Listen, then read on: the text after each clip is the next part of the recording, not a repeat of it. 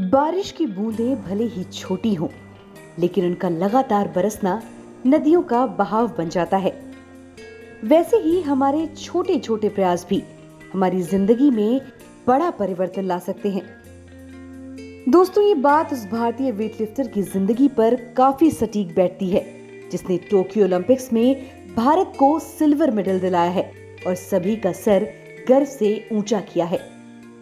नमस्कार दोस्तों, मेरा नाम है शताक्षी सिंह और आप सुन रहे हैं क्रीडॉन नए इंडिया का अंदाज का तीसरा एपिसोड।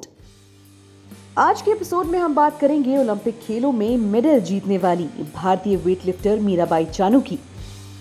मीराबाई चानू ने टोक्यो ओलंपिक्स खेलों के पहले ही दिन उनचास किलो वर्ग में सिल्वर मेडल जीतकर अपना नाम इतिहास के पन्नों में सुनहरे अक्षरों से दर्ज करवा लिया।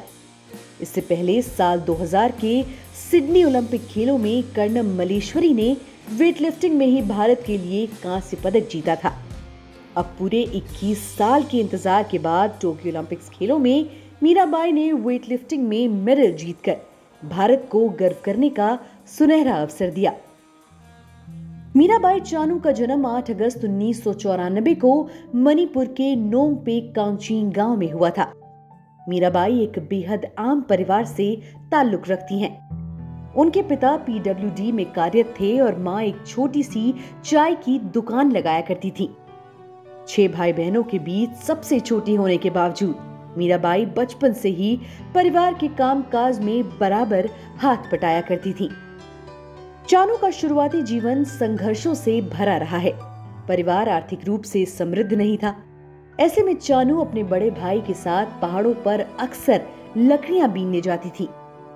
इस समय चानू महज 12 साल की थी। हालाँकि अनेकों कठिनाइयों के बावजूद मीराबाई चानू ने पढ़ाई नहीं छोड़ी और अपने ही गाँव के एक छोटे से स्कूल में अपनी पढ़ाई पूरी की। पढ़ाई के साथ साथ मीराबाई चानू खेल कूद में भी रुचि रखती थी। चानू के करीबी बताते हैं कि शुरुआत में वो तीरंदाज बनने का सपना देखती थी, लेकिन कक्षा आठवीं की किताब में मशहूर वेटलिफ्टर कुंजरानी देवी की कहानी ने मीराबाई को वेटलिफ्टिंग के लिए इस कदर प्रेरित किया कि फिर चानू ने तय कर लिया कि अब तो वज़न ही उठाना है। बचपन से ही जंगलों में लकड़ी के भारी भरकम गट्ठे उठाने के कारण मीराबाई वज़न उठाने की मास्टर तो बन ही चुकी थी। वेटलिफ्टर कुंजरानी देवी से मिली प्रेरणा के बाद चानू की ज़िंदगी का एक नया अध्याय शुरू हुआ। इसी का परिणाम हुआ कि मीराबाई चानू ने मात्र 12 साल की उम्र में ही अंडर 15 का खिताब जीत लिया और फिर 17 साल की उम्र में जूनियर चैंपियन भी बनी। चानू के परिवार में आर्थिक परेशानी का आलम यह था कि उनकी ट्रेनिंग के लिए लोहे की बार खरीदना भी मुमकिन नहीं था। ऐसे में उन्होंने जुगाड़ से लोहे के बार का इंतज़ाम किया और वेट लिफ्टिंग की अपनी ट्रेनिंग जारी रखी। मीराबाई चानू स्कूल और स्टेट लेवल के कंपटीशन में कामयाबी के झंडे गाड़ती गईं। यूँ तो समय अपनी ही गति से बीतता रहा, लेकिन चानू देखते ही देखते कब नेशनल और फिर इंटरनेशनल एथलीट बन गई।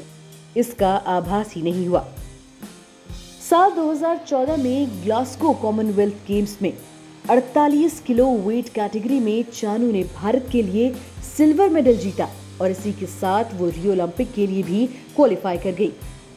हालाँकि रियो में चानू का प्रदर्शन उम्मीदों के मुताबिक नहीं रहा और उन्हें बिना पदक के ही घर वापस लौटना पड़ा। लेकिन बचपन से ही चुनौतीपूर्ण हालात से गुजरती चानू ने हार मानना कभी नहीं सीखा था। रियो ओलंपिक की वेट लिफ्टिंग स्पर्धा के क्लीन एंड जर्क के तीनों अटेम्प्ट में चानू नाकाम रही। इसके बावजूद उन्होंने उम्मीद का दामन कभी नहीं छोड़ा और कड़ी मेहनत करती रही।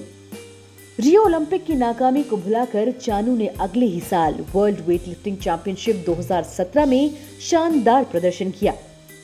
मीराबाई चानू ने स्नैच और क्लीन एंड जर्क में कुल एक सौ चौरानबे किलो वज़न उठाया। जो एक नया कंपटीशन रिकॉर्ड बना। अगले ही साल 2018 कॉमनवेल्थ गेम्स में भी चानू की धाक देखने को मिली। उन्होंने गोल्ड मेडल जीतकर एक बार फिर देश का नाम ऊँचा किया। कॉमनवेल्थ गेम्स की सुनहरी कामयाबी के बाद 2018 में ही मीराबाई चानू को भारत का तीसरा सर्वोच्च नागरिक सम्मान मिला। इसके बाद खेल जगत में योगदान के लिए चानू को पद्मश्री से सम्मानित किया गया। इसी साल उन्हें भारत के सर्वोच्च खेल पुरस्कार, राजीव गांधी खेल रत्न से भी नवाजा गया। टोक्यो ओलंपिक खेलों के लिए क्वालिफाई करने वाली चानू इकलौती भारतीय वेटलिफ्टर थी।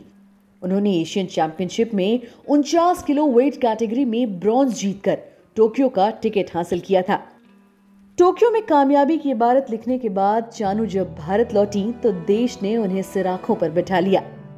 चानू जब दिल्ली और फिर उसके बाद अपने गृह राज्य मणिपुर पहुँची तो लोगों का एक हुजूम उनकी झलक पाने को बेताब था।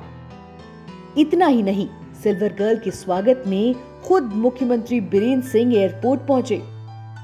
टोक्यो में चानो को मिली कामयाबी के बाद प्रधानमंत्री नरेंद्र मोदी ने भी कहा था, इससे बेहतर शुरुआत और हो ही नहीं सकती।